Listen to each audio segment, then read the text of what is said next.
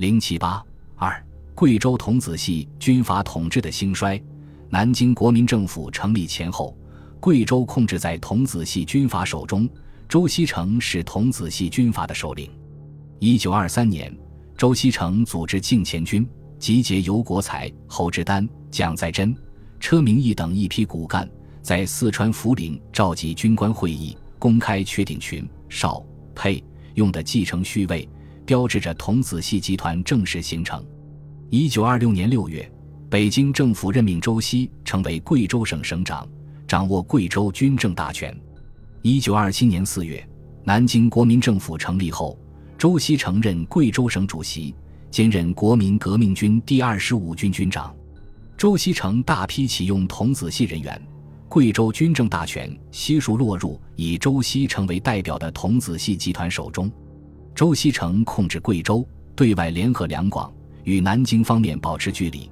这是因为周与同为贵州人的王伯群、何应钦有过局语：“何王跟蒋介石历史久，若走蒋的门路，必为何王毒死，不能不靠拢两广。”对内加强统治，扩充军力，将贵州陆军讲武学校改为贵州陆军重武学校，大量培养各类军事人才，同时。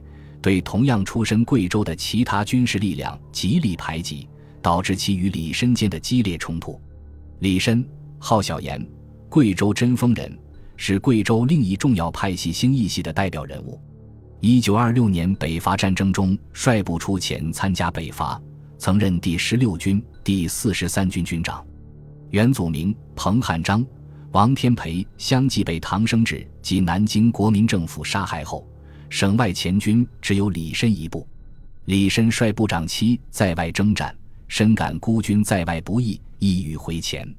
周锡成对李绅部不仅不容，而且为削弱李绅的实力，派人收买其部署，这就促使周李矛盾更加尖锐。当时李绅的部队驻守宜昌，吕汉前人主张周李合作，多方调解，周李双方遂派代表协商，于一九二八年初达成协议。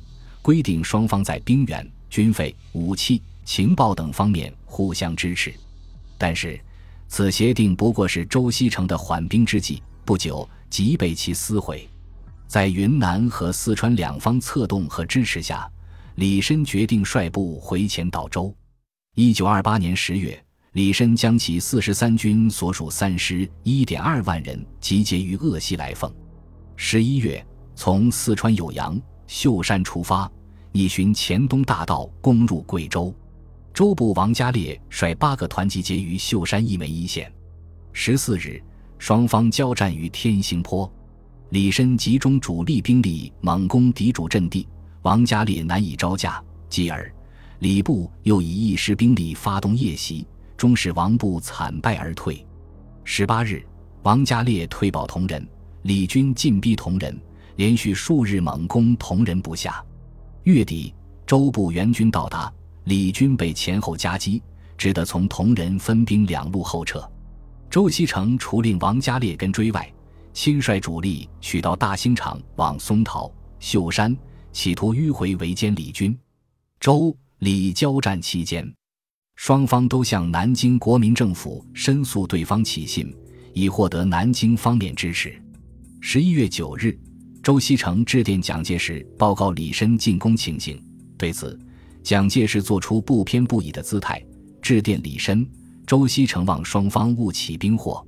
同时，蒋特电李申，令其勿再前进，停止援防，专心训练，为党国之用。二十五日，在双方战况日渐激烈时，蒋在电李申，并致刘湘转杨森，严厉指出李部直在剿匪。季宾至前亦有成绩，前中央命季宾援川，与兄小有局语，此过去式。今中央对兄则成治理川事，至此训政开始，全国统一，各方应即停止军事行动。川前相依唇齿，俱宜再起纠纷，牵动大局。除令礼部停止前进外，望兄等专利川省建设，勿起川前战争为要。南京国民政府对西南地区鞭长莫及，但又负有名义上的中央政府之责，因此其不愿西南多生事端，应属正常。但其态度事实上对当时各方并无任何影响。周李之战并未因为南京方面的调解而缓和，反而愈演愈烈。十二月四日，双方在基巴坎激战，李申反击获胜，再度攻至同仁城下，并将周部主力困于松桃。为摆脱困境，十二月七日起，周军猛攻李军扼守的梁廷坳，以求突围。双方激战四天三夜，周军伤亡惨重。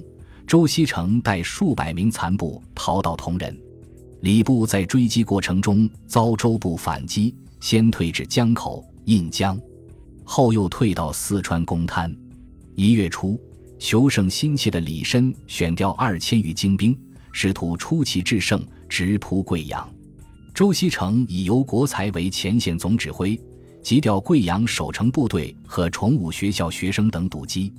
双方在贵定石门展开生死战，战斗中李绅负伤，斗志大减，率千余残部从长顺、兴义退向云南。周锡成获胜后，连电南京方面报告战况。蒋回电表示拉拢，此次滇黔两省因张部问题激起信端，赖兄体谅中央维护苦心，遵令调离张部，避免冲突，良深欣慰。请以电令龙主席同时撤退东防部队，仍回原防，事关中央命令，当能遵照办理。李深抗令称兵，既经溃败，川中战事亦有转机。此后西南一家力谋建设，前省数政素具规模，应更努力以尽全功。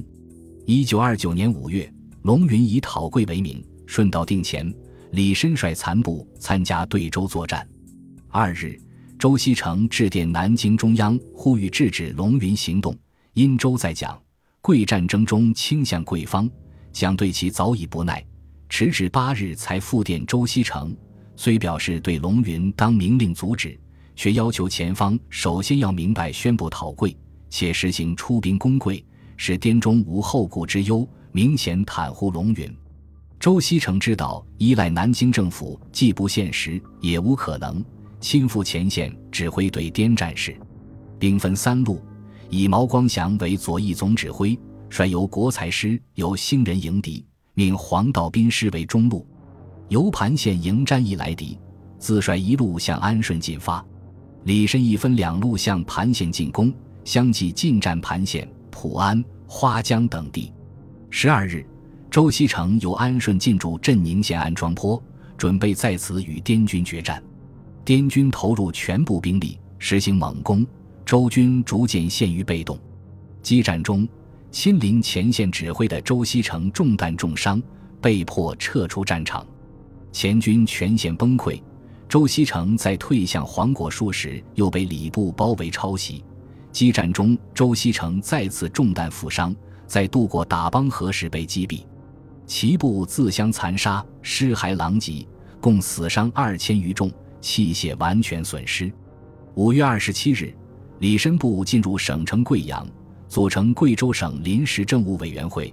蒋介石明令其为贵州省政府主席，并予以武器支持。七月，滇军由于后方不稳，退回云南。毛光祥、王家烈由国才等统帅周锡成旧部反攻，李绅退出贵阳，沿途遭毛光祥部袭击，伤亡众多。退入滇境，仅存官兵数百。李将余部交给龙云，只身流亡香港。一九三零年在落魄中病死。周锡成死后，驻兴人的前军由国才师和留守同仁的王家烈师还保有相当实力。他们会师遵义，推毛光祥为二十五军代军长。一九二九年七月八日，毛光祥进驻贵阳，童子系重新控制贵州大局。南京方面欲借周锡成之死插手贵州政局，初欲任王伯群为贵州省政府主席，因王不愿屈就，又准备改任李仲公。但南京方面毕竟尚不具备控制贵州的可能。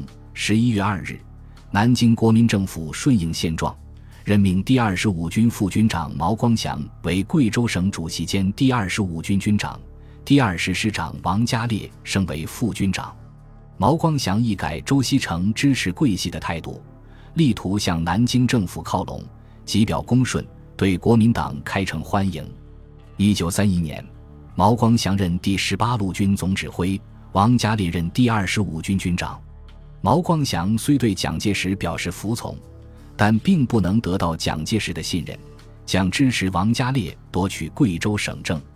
一九二九年冬，蒋介石任命王家烈为讨逆指挥官，开赴前边牵制桂系，且寻机向外发展。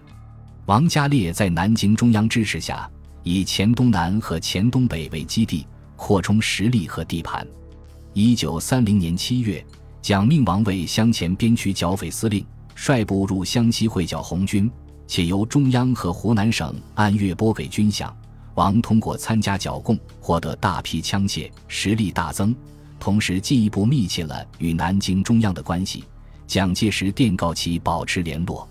毛光祥担心王家烈势力得到发展，危及自己的统治地位，多次设计夺取王家烈的兵权。当王家烈认为自己羽翼已经丰满，又有南京方面支持时，便公开与毛光祥决裂，决心夺取贵州政权。